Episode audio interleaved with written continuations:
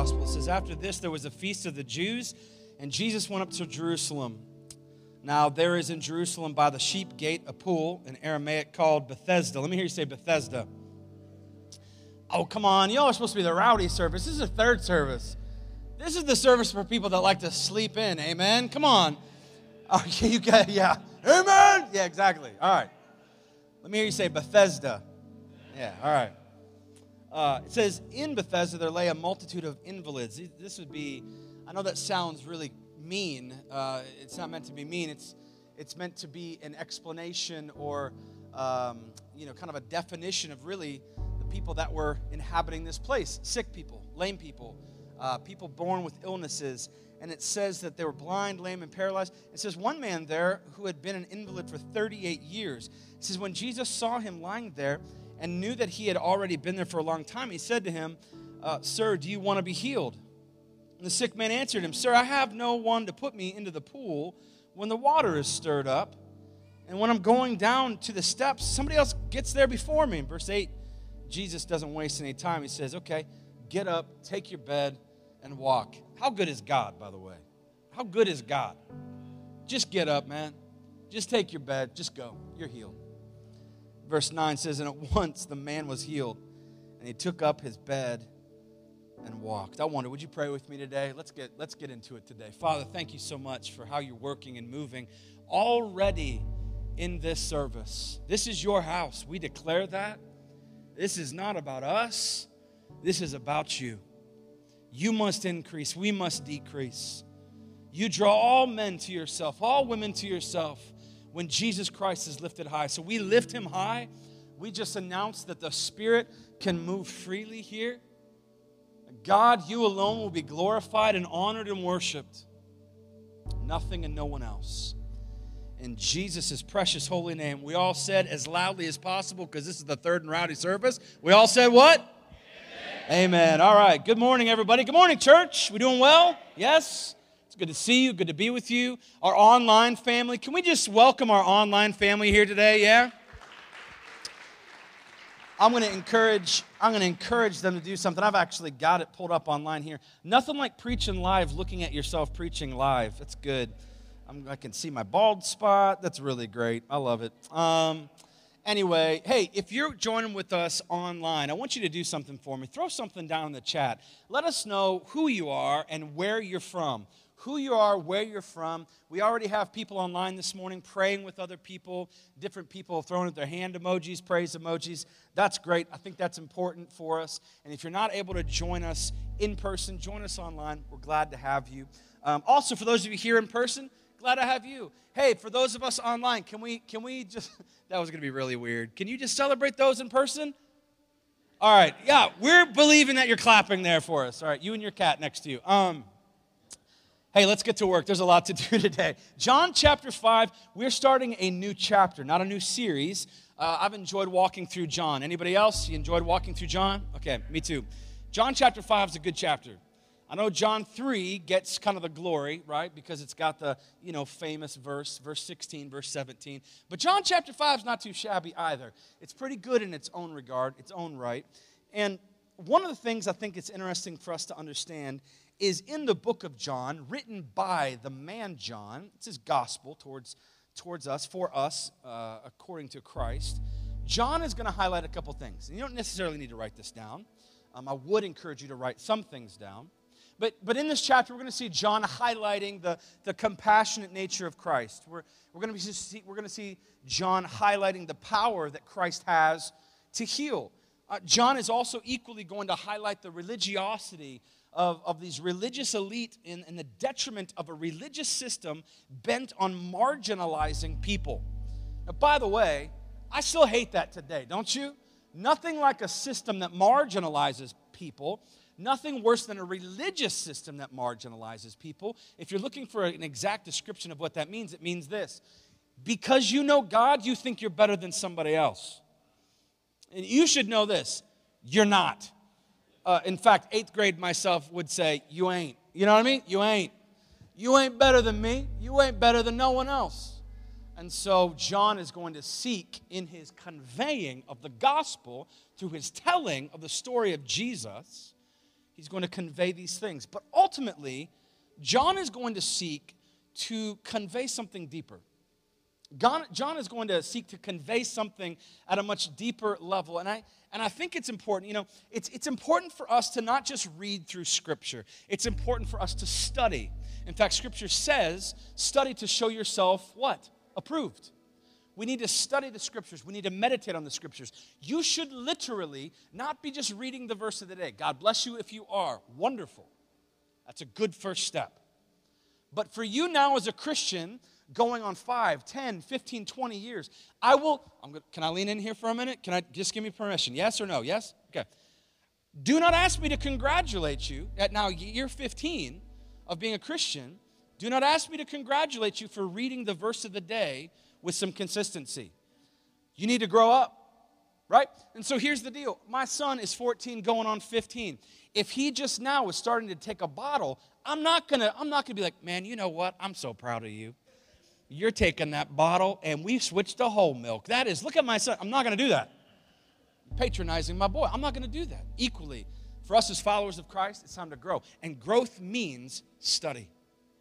And when we study the scriptures, when we pour over the scriptures, when we seek the context, the Holy Spirit begins to work and move and reveal His truth to us. All right.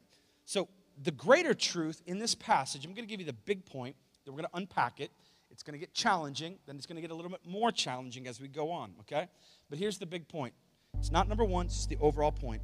God's grace is made manifest to even the most unworthy. God's grace is made manifest to even the most unworthy. Maybe you could say it like this God's grace is available or made available freely to everyone. Okay? Now, that's very important. But now I might say that and you're like, oh, great. Uh, because by defining unworthy, I guess that means, Pastor, you are worthy. Thank you for your arrogance. I thought we weren't marginalizing. Well, first off, let me just thank you. Thank you for the snide comment. I appreciate that deeply. Uh, very great of you to think highly of me. But that's not what I'm saying at all. In fact, for any of us who are followers of Christ, you understand that it's not that we are worthy and then deserving of grace. No, it's not that at all. It's only the, the grace that Christ offers that makes me worthy at all. I am only worthy because of the grace that Jesus gives to me. And even that grace, even that holiness, even that righteousness is imputed towards me from Jesus. Remember what imputation is? Let's just have a refresher real quick. Jesus on the cross my sins are imputed onto him. His righteousness is imputed onto me. I, in and of myself, standing at the edge of the stage, I am not righteous, but I am counted as righteous because Jesus was righteous. Equally, equally. Jesus was not sinful, but he was able to die for my sins. Why? Because while he was on the cross, I got his righteousness and my sins were imputed onto him. Even though he was not sinful, it was counted as his sin. And so the grace that I have is grace that's only given to me, not on my merit, not on my worth, but based on Jesus. Are you following me? This is going to serve us very well as we go on. This is very important. In fact, we're going to get into the difference today between common grace and saving grace.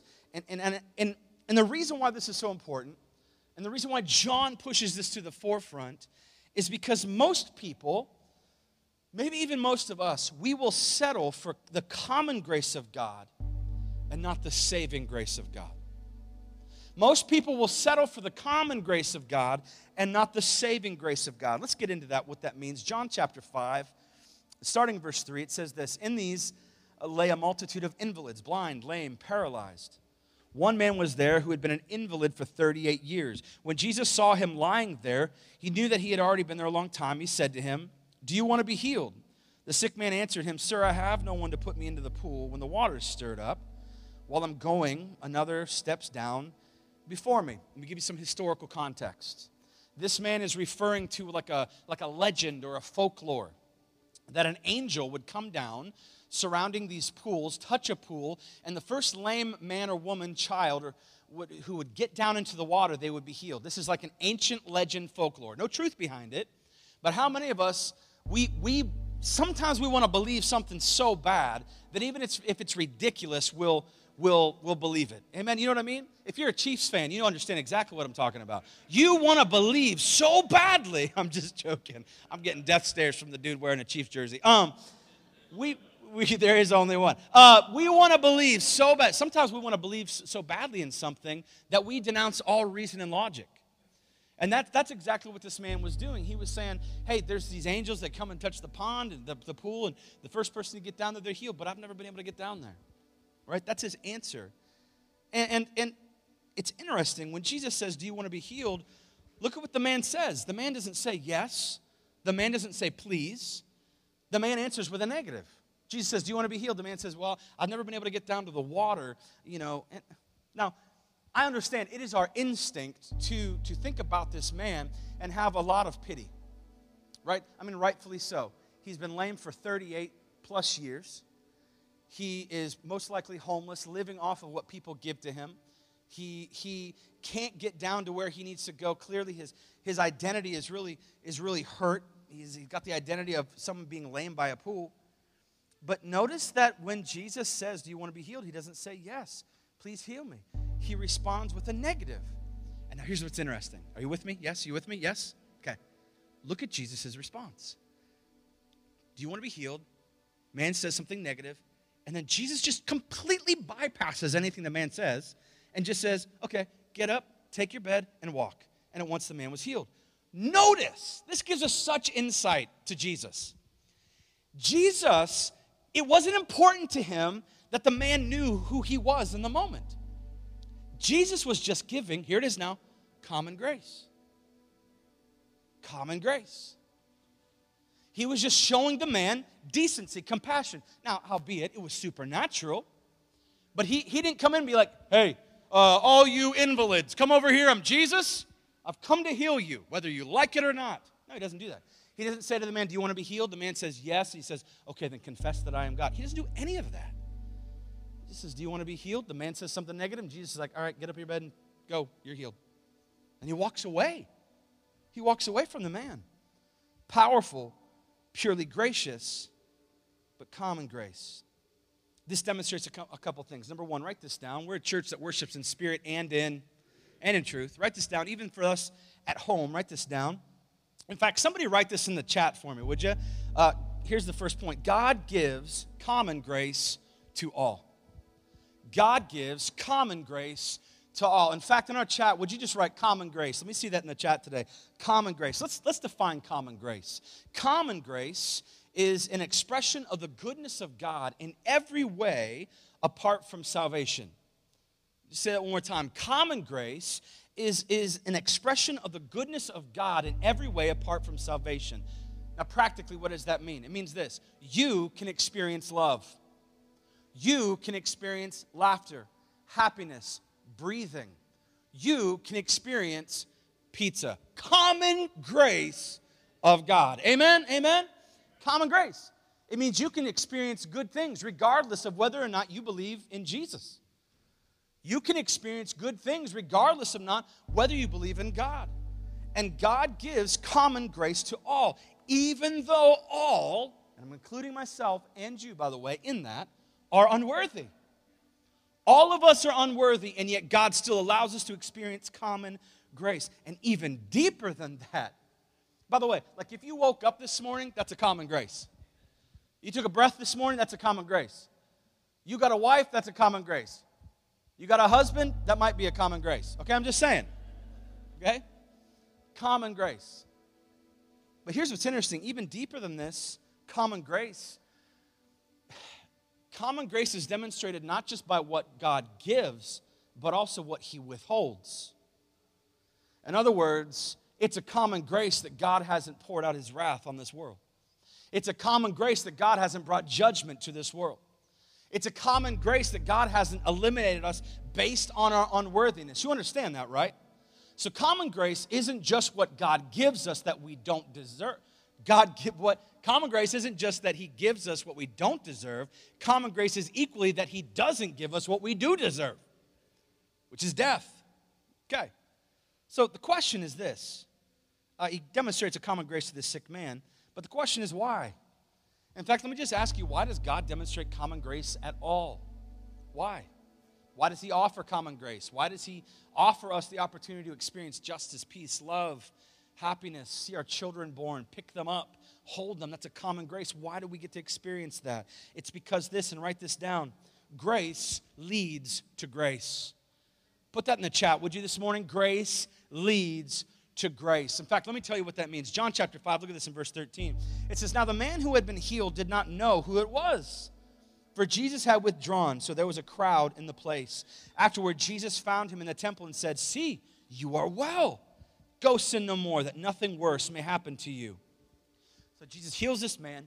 He withdraws into the crowd, right? He goes away. Later on, he finds the man. He walks up. He's like, Hey, I see you're healed. You're still healed. Good. Go and sin no more. Why is this important? So important. It's because Jesus didn't heal this man for the sake of healing. Jesus healed this man. Don't miss this now. Listen, for the sake of holiness. Jesus didn't heal this man just to heal him, just so he could be healed. Jesus healed him for the sake of holiness. You say, what does that mean? It means this Jesus healed him with common grace, with the belief, the hope, the prayer that it would lead to, get this now, saving grace. See, grace leads to grace. Grace should lead to grace. In other words, the reason that Jesus showed this man grace was because he was praying, hoping, believing that it would bring about a greater grace. You say, what is a greater grace than a physical healing? An eternal healing. See, what does it benefit you to be physically healed if your soul is broken? What does it benefit you to be very wealthy if you don't have Jesus? Yes, it may serve you well in this life, but in the life to come, you can't take it with you. See, there is hope in this world if you are broken, destitute, and poor, and that hope is Jesus Christ. But even if you are wealthy, whole, and a fullback for the 49ers, if you don't know Jesus, it is of no benefit to you in the life that is to come. And so, what Jesus does is he shows common grace to bring about a saving grace, to have us say, I recognize that even though I don't deserve that, it's been given, and it leads us to a saving grace. This is very important. Very important. Does this man get it? Not at all. No. In fact, in between the time when Jesus withdraws and then meets him later, uh, the religiously elite come to this lame man and they're like, hey, uh, hey, sir, hey, hey, sir, uh, uh, you're healed. You can't do that on a Sabbath. I don't know who told you to take up your bed and walk and go home. That's illegal here around these parts, sir. And the man's like, I know, I didn't do anything. I didn't even ask for it. This guy came up to me and said, You want to be healed? I didn't say yes. He just touched me and said, Get up and walk. What am I supposed to do? Who is this man? I don't know. He didn't tell me his name. And before I could ask him, he was gone. So what happens? Jesus finds him later. And then what does this man do? What does he do? verse 15 and 16 and 17. The man goes and tattles on Jesus. He finds out it's Jesus and he goes to the religiously elite. Does he thank Jesus? No. He goes and tattles on him. Guys, I found out who it was that had the audacity to heal me after 38 years. It's Jesus. And they're like, Jesus, it's Jesus again. We're only five chapters in, and Jesus is making a mess out of our country. Right? Now, here's the deal. We have this rule about tattling in our home. We got five kids, one girl, four boys. Let me just say that again. We got five kids, one girl, four boys. We have a rule about tattling, and it's this don't. That's it, pretty much. Don't. Now, we do have a rule. If, if somebody is about to die or lose a limb, come and tell us. Apart from that, don't tattle. In fact, I've said this before. I, I tell my little boys, I'm like, listen, like, why can't we, why can't we tattle, Dad? And I look at him, I get down I say, the most deeply spiritual thing, I'll look at him right in the eyes and say, because people will hate you if you tell on them. and that might not sound very pastorally, but it's honest. If you are a snitch, ain't nobody gonna like you. Okay? So I'm just putting that out there. If that's what you take away from today, it has served you well.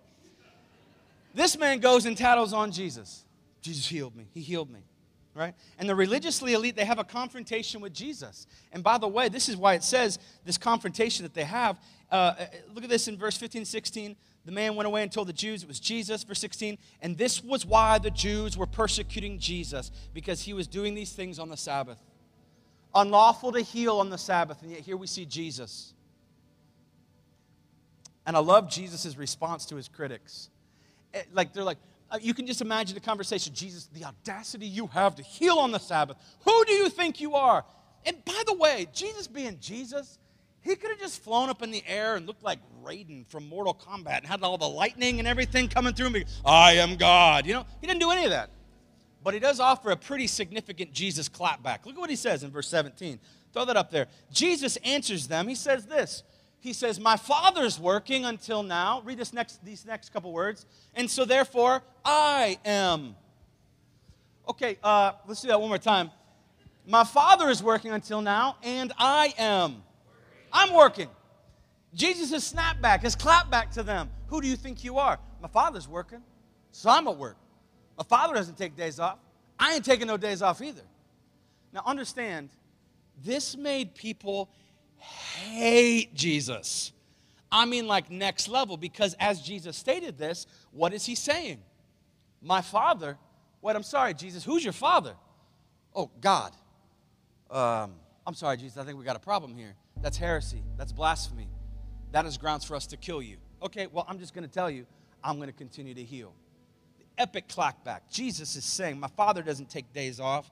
I don't either. I'm sure that went over really well. Now, what's the point of all this? I'll tell you, because we've got to wrap this up at some point. It's interesting for me because we can read a story like this and we can be like, that's a really interesting story. I've never really read it like that. Um, that's great. And, and, and it, it really does teach us about the, uh, the compassion of Jesus Christ and, and the power and the grace that he gives to even the most unworthy. It's possible for us to hear this story, listen now, don't lose me, and walk away thinking that's just an interesting story. But as I stated before, there is so much going on here. There's something so much deeper uh, that, that John wants to convey to us. This story, this account, it, it's, it's analogous to God's grace in the whole of humanity. And I want to lean in a little bit here, okay? Can you, can you give me permission to lean in here? Yes? Yes? Okay, this half, okay? Can, can I get it from this half too? Yes? Okay, okay, because this is kind of tough. Um, there's a way in which we can read this and walk away saying, like, you know what, that was really encouraging today. I should be like Jesus. You know, I should. I should exercise compassion on the marginalized more.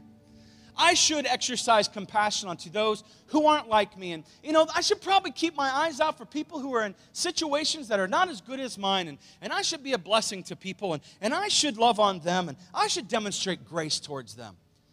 Real quick, if that's what you're taking from this sermon, just a quick word for you no. No. Well, I'm, I'm sorry. Are, are you saying that I shouldn't show, show compassion?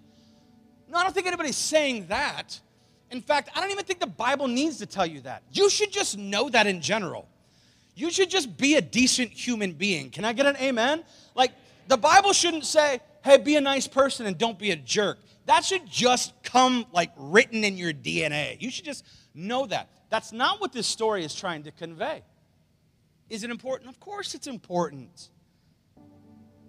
But the danger that we have and not studying this text, listen to me now, is that all too often we see ourselves in this story as Jesus.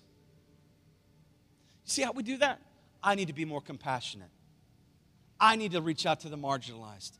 I need to listen, can I just tell you something? In this story, you're not Jesus. Uh, just, let's just use that in general in any story about Jesus, you're never Jesus. Ever. You're not the hero. You're not the Messiah. You're not a Savior. You're not Jesus. In fact, do you know who you are in this story? You're the invalid. Look, well, I don't quite like that. Okay, do you know who else you are in the story? You're the religiously elite. That's who you are. That's who I am. And so, what do we take from this story? What is the meaning of this text? Do not read yourself into the story as being a hero. You are not the hero. We are not the Messiah. But we have such a narcissistic understanding of Scripture that we have to read ourselves into the text. Every single time. That spot's reserved for Jesus. You know who we are? We're the unworthy. Every single time. See, the deeper understanding of this text is found in the fact that although God shows common grace to all mankind, few and far between, listen now, few and far between are those who respond to that common grace and allow it to lead to saving grace. See, the purpose of common grace is not just to make sure that a bunch of people going to hell can have a pretty good time before they get there. The purpose of common grace isn't so that you can have a couple chuckles and then just enter into an eternity without Jesus. No, the purpose of common grace is that grace leads to grace. Common grace should lead to saving grace. Does that get taken advantage of? Yes. Listen, it is a common grace that an atheist can stand up and with breath given to him by God as a common grace, with lungs designed by God given to him as a common grace, with a mind that functions by God as a common grace, can utter the words, There is no God. That's a common grace that God gives. It is a common grace that an agnostic can say, There may be, there may not be, but if there is, I hate God. I stand in defiance of God. I am a God. And yet, God does not strike that man down, is a common grace. It's a common grace to experience love. It's a common grace to hold your wife's hand. It's a common grace to see your child born. And those are good things. But those are common grace moments. Why? For the purpose of bringing you into a saving grace. And few are those who follow that path. In fact, Jesus says in Matthew 7 13 and 14, he says, Enter by the narrow gate, for the gate is wide and the way is easy that leads to destruction. Can I just can I just say this? The way the gate is wide and the way is easy to destruction, you really don't have to do much to get there. Just live. But then he goes on to say, The gate is narrow and the way is hard that leads to life, and those who find it are few. Okay, look at your neighbor real quick. If you're at home watching us, look at your cat and just say, or whoever's sitting next to you, um, look at them and say, few. Go ahead. Look, no, no, no. Some of you didn't participate. This is this is full participation right now. Okay. Look at the person next to you and say, few. Yeah. Okay. I don't know if we understand what that means. That means this: not a lot okay? And so we need to take seriously the words of Jesus when he says, Few will find salvation. Wide is the gate, wide is the path that leads to destruction. Many will find that. But narrow is the gate, and narrow is the way that leads to life, and few that find it. See, the point of God's common grace in a depraved world is not for the purpose of allowing people to have some good things happen to them, experience some joy, experience some love, experience some happiness, while an eternity of hell awaits them. No, the purpose of God's common grace is that His common grace would lead us to a saving grace. This is why Jesus came. Church, listen, I'm almost done.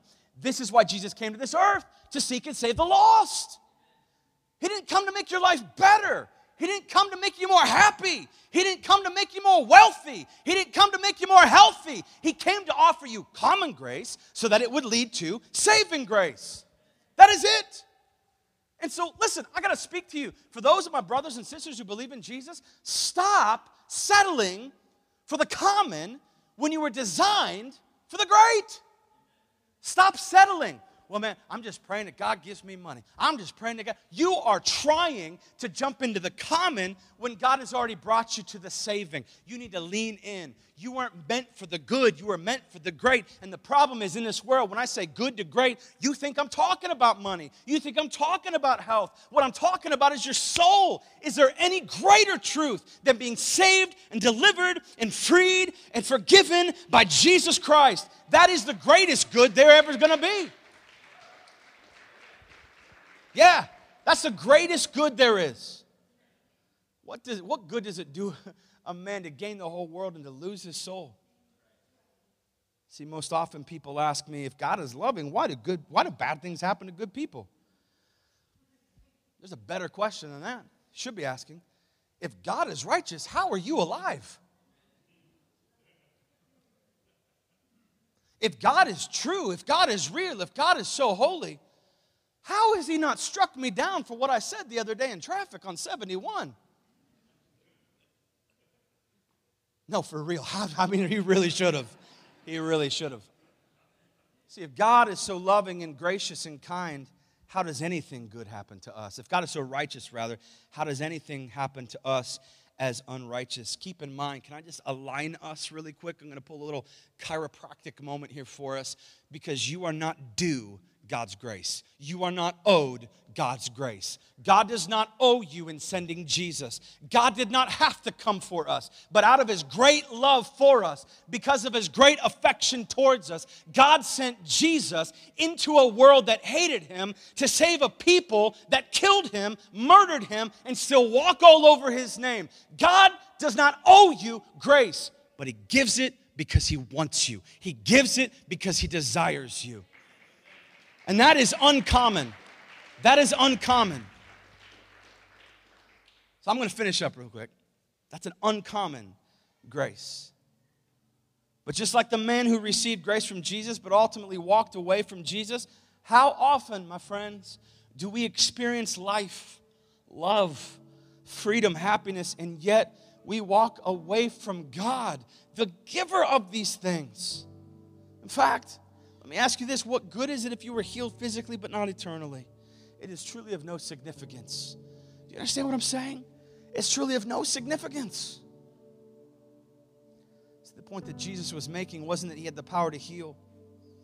The point that Jesus was demonstrating was that he had the power to ultimately heal, to give the ultimate grace, saving grace.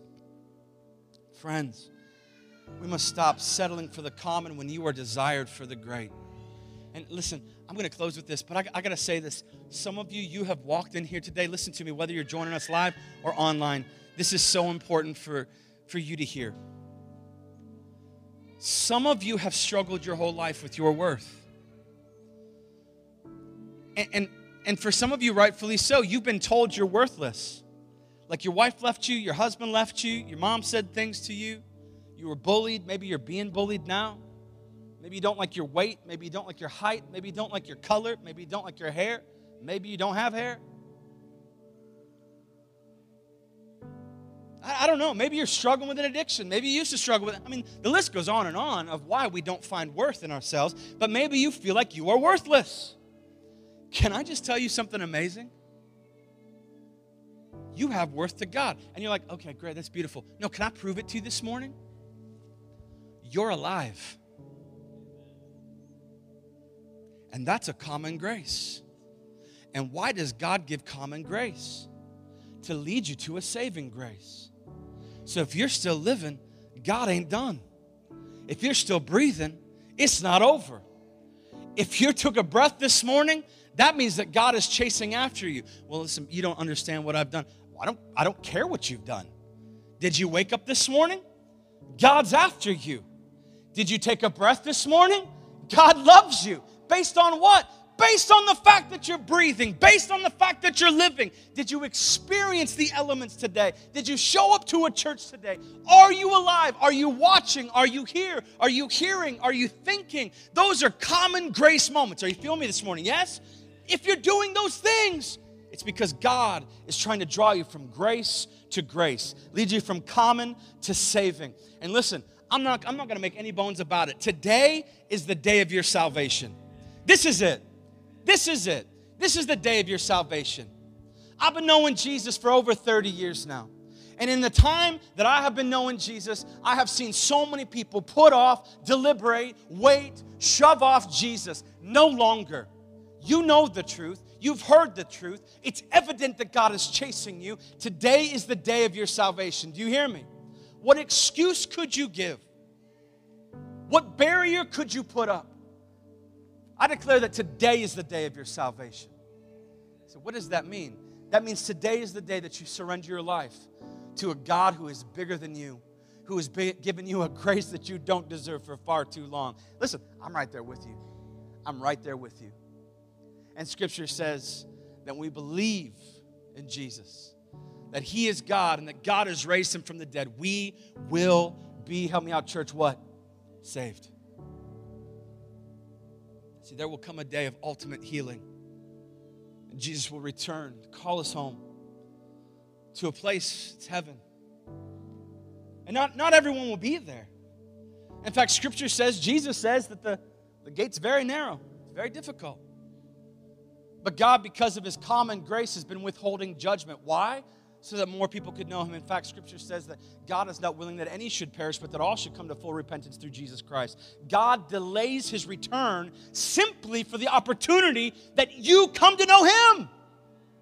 Today's the day. I want you to bow your heads and close your eyes. So scripture tells us of this, this God man, Jesus Christ, who came into this world, lived a perfect life, died, rose again so that your sins could be forgiven. Your sins, your filth, my filth, my anxiety, my pain, my guilt, put on him, imputed onto him, murdered, dead, then rose again.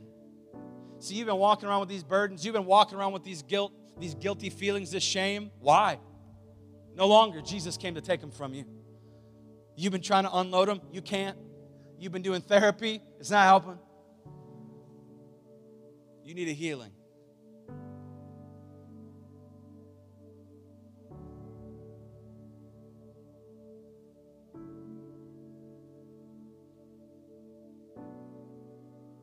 Healing that only Jesus can give to you. It's not a physical healing. It's not an emotional healing. It's not a mental healing. It's your soul.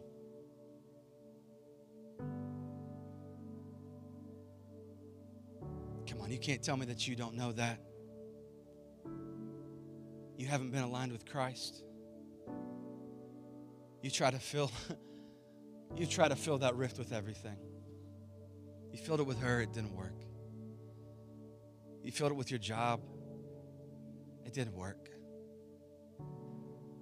You filled it with that man, you filled it with that sport, you filled it with that fill in the blank.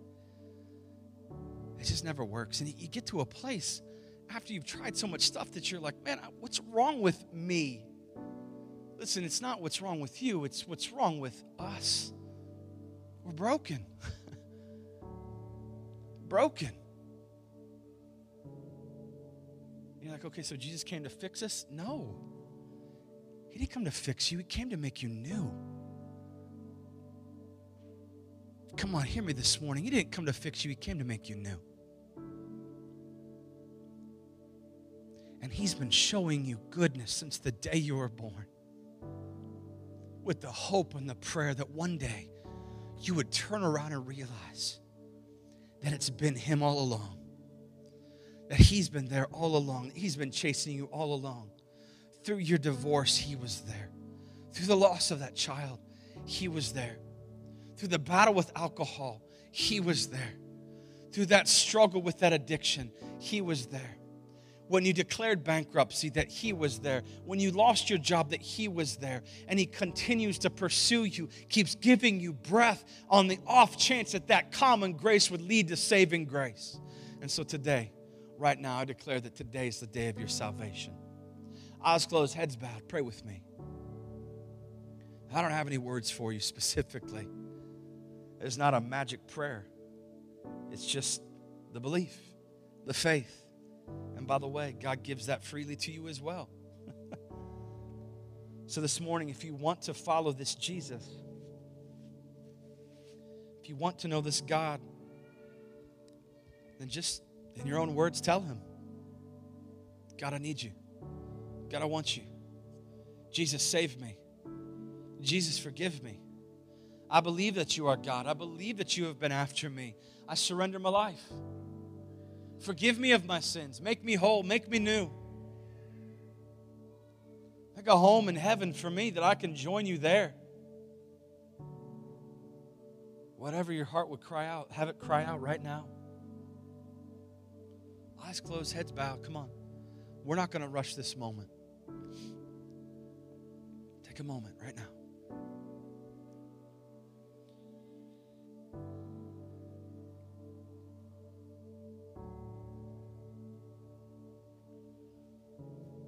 Listen, if you prayed or made a move towards Jesus today, I don't want to embarrass you. We're not going to do anything, call out your name, anything like that. But I, I do want to celebrate you and I do want to pray for you.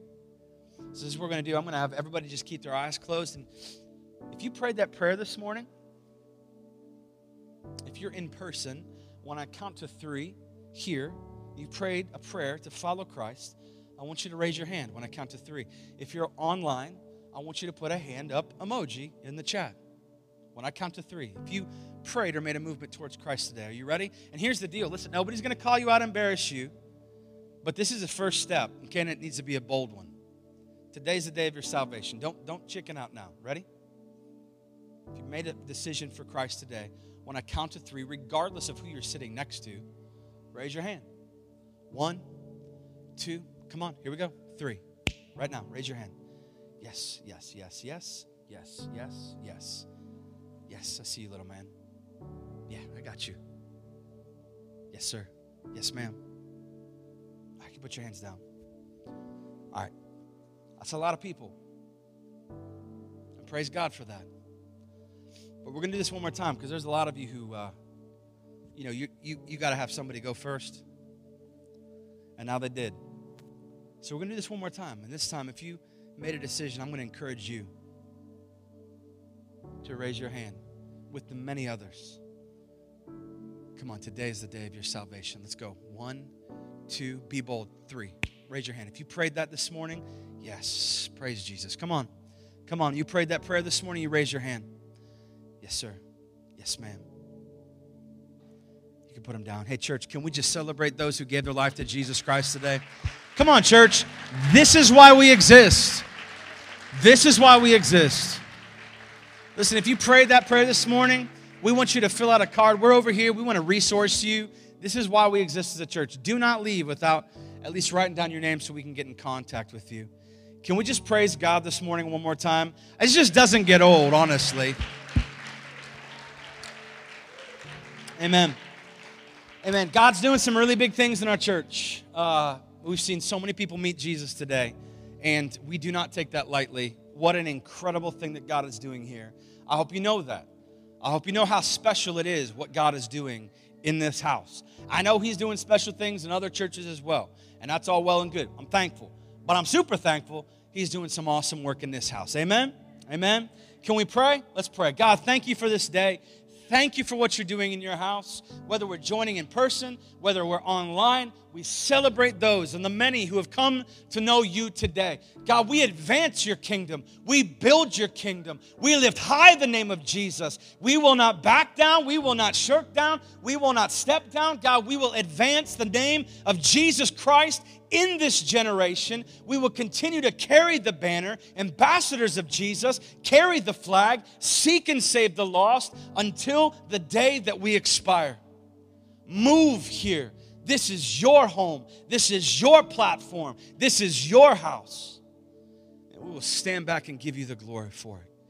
In Jesus' name, and all of our church, because this is the rowdy third service, all said, Amen. God bless you. We'll see you next week, church.